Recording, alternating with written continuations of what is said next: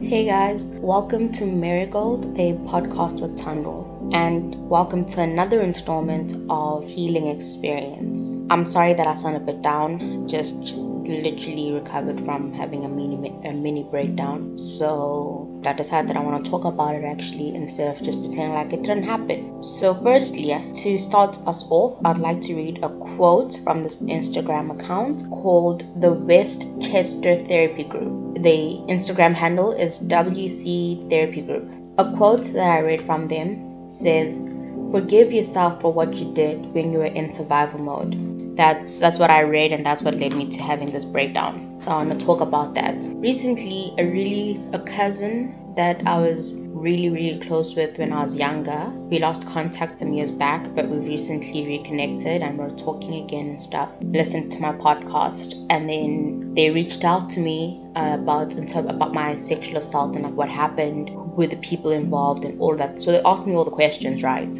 And I hated it I hated the experience. I hated being asked about this incident because, as much as I would like to say I'm working through it, I still hate it because now that I'm actively working through it, I remember everything. I, I I'm, I'm back to having nightmares again. Um, I'm back to not feeling safe anywhere I go. I think really that's one of the things that really pushed me to start slipping in September when I left home um, I've really I've really started not have feeling September last year, September 2020. I left home to go back to uni for a bit, and then I came back in like December after my exams and stuff.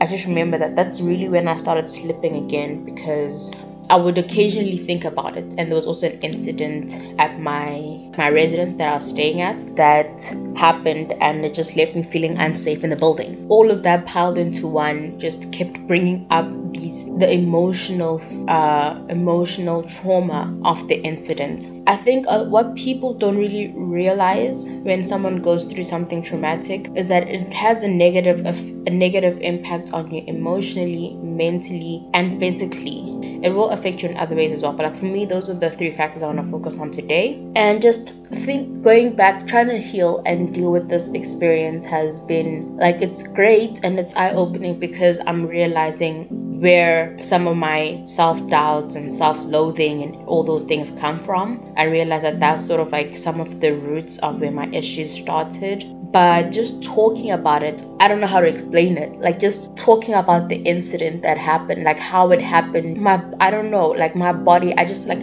my i just feel like this is like insects crawling on my skin and i just i hate it. I absolutely hate it. But i want to try and like talk about this. Emotionally and mentally it puts me back at that scene. It i feel like i'm back where I was at the beginning. I feel like I'm back there in the incident when I was assaulted and I just I lose it. I really lose my mind. That fear that literally grips me is it's so crazy. It's so unbearable. It's like it's and I don't know how to explain it, but I literally feel as though I have I can't do anything. I feel as though I can't protect myself and the thing the ironic thing is that i know i'm not there. I know i'm safe now but whenever i talk about that incident and so i just want to talk about how as a survivor of, of like a sexual assault incident you grow up blaming yourself for that.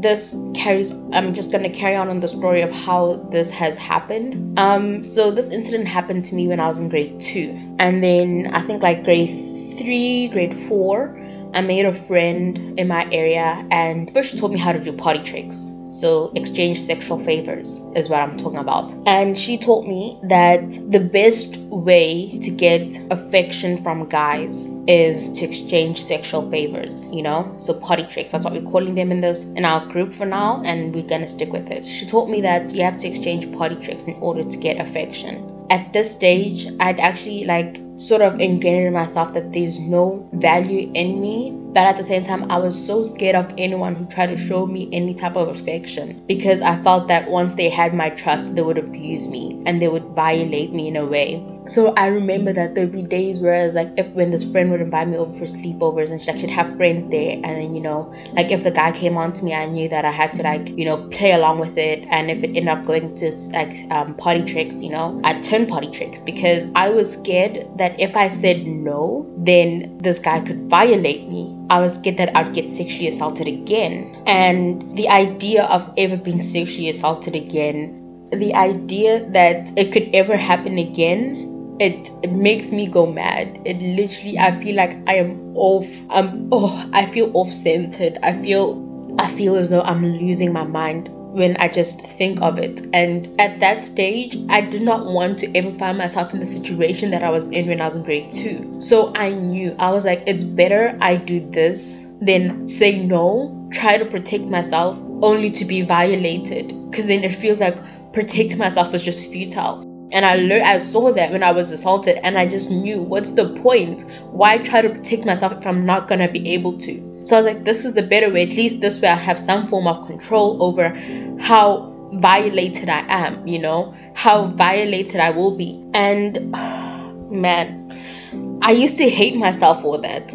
I really, really hated who I was. I hated the person I was because I felt so dirty, you know? I felt I just couldn't like it goes back to the fact that when once that happened and it became like a regular thing, I really couldn't fathom anyone loving me because in my head I was just so dirty, so used. And I just I couldn't bear to think that anyone could love me because I hate myself so much for letting this happen to me this like it happened for about two years two two three years maybe from grade three grade four grade four grade five yeah grade four and grade five that's when this incident happened like the party tricks thing. And then it happened once as well in grade six. And then that was the end of it you know. The friend moved and things changed around my family environment. So yeah that was that I'm so sorry. I feel I'm feeling so a bit lighter talking about this, but I'm feeling so scared as well. But just talking, just thinking about back in that phase, at that point, I really hated myself. Like, how could I not protect myself? How could I let all of that happen to me? Because back then, I those incidences taught me to be self-reliant. Till today, I'd prefer to deal with things on my own I preferred to like try and solve things or try and get through things on my own before I even reach out to other people because I learned that I needed like if I relied on other people then they could hurt me. And so also having to self-soothe for a long time, it really made me not know how to reach out and ask for help. And last week I spoke about how loving yourself means that you know when you need help and you reach out when you know that you can't help yourself anymore. Now I know that I'm not to blame. You know, I'm not at fault for what happened to me as a child. Firstly, because I was a child. And secondly, I was just trying to get by and I was trying to make sure that what happened to me at, at the age of eight does not happen to me again. You know, that fear, that violation that happened then does not happen again. So I was in survival mode. I was just trying to protect myself the best way that I can. I did what I could to survive. And I can't blame myself for that because it got better eventually, you know. I am here now and even if I'm not proud of what happened, I know that it's not my fault. And having to reassure myself every day that it's not my fault is tricky because like i said i'm just really new at this whole self-love thing. And sometimes when those negative thoughts kick in and they just get to you you really start doubting whether you can achieve anything or whether you can do anything. Because like you genuinely start asking yourself who am i and but I don't really know where this is gonna go.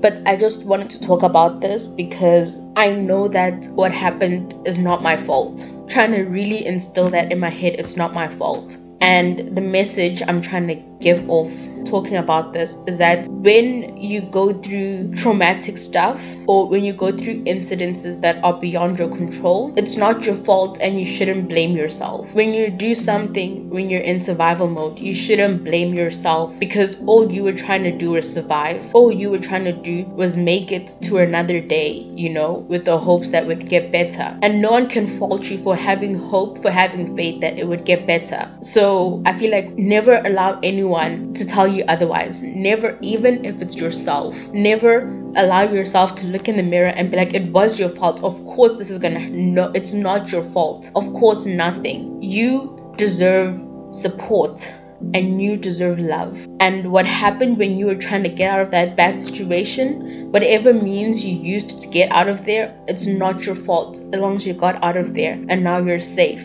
You know, now you can start living don't be ashamed of living. Don't be scared of living.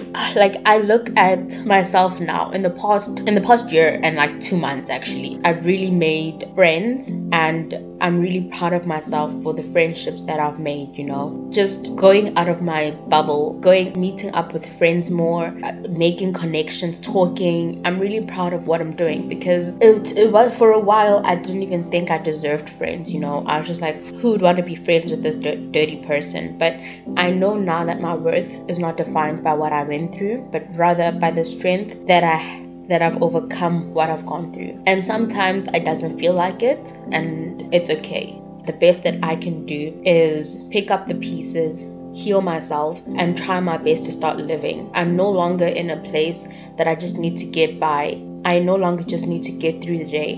Now I can live. Now I can conquer the day. I can start doing things that I enjoy. I can find new passions, find new hobbies. Some people might not know this or might not know what I'm talking about because maybe they have not experienced such turmoil, or found themselves in survival mode. And for that, I really think that you're fortunate. I wouldn't wish what I've gone through on any of the people that I know, whether it's someone I dislike or someone I like or anything like that. I never wish that on you because what I went through, no one should go through. And whether what I went through sounds like it's worse than someone else's story or better than someone else's story, if someone out there will always have it worse than me, someone out there will always have it better than me. It does not mean that what I went through is any less impactful you know it's any less hurtful not impactful but hurt, impactful and hurtful because it impacted me and it hurt me. So it does not make what i've gone through any le- less hurtful but it does make my journey and my story in life special. It makes my story in life different. It makes my character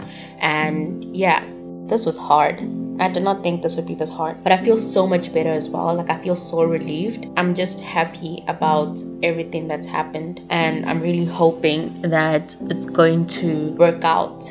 As we close off this episode, I would first, I would like to end off with a little letter that I'm going to write to myself, and I'm gonna say it out loud actually as I'm writing it. I would say, I saw a heading on one of the journaling Instagram pages I follow, and it said, If you could write a letter to your younger self, what would you say?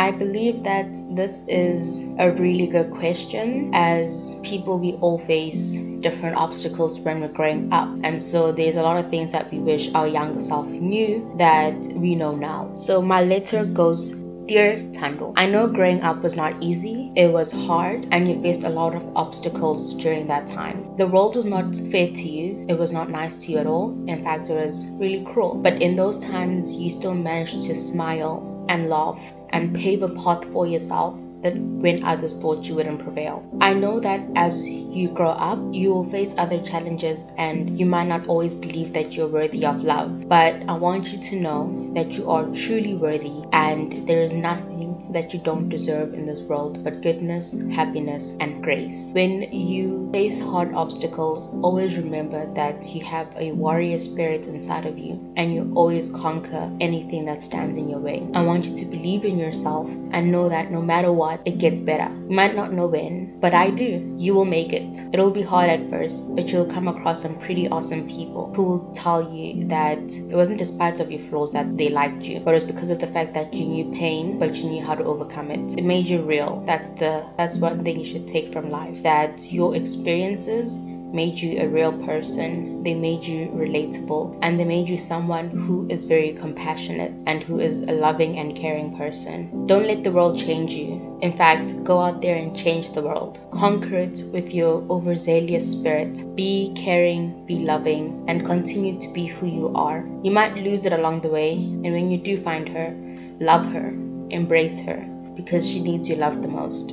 Love you always. Keep growing. That's my letter. I hope that you guys will also write a letter to yourself. You may read it out loud, you may keep it in a journal, an exam pad, or in a little post it note. You know, it doesn't have to be a long letter, it can just be two words Dear self, I love you. And I hope that that letter that you go back and revisit every now and again, may it remind you to love yourself, to care for yourself, and give and always pour back into your cup before you pour into others. Make sure that your cup is good and care for yourself because you deserve the world, no matter what anyone else tells you. This is me signing off.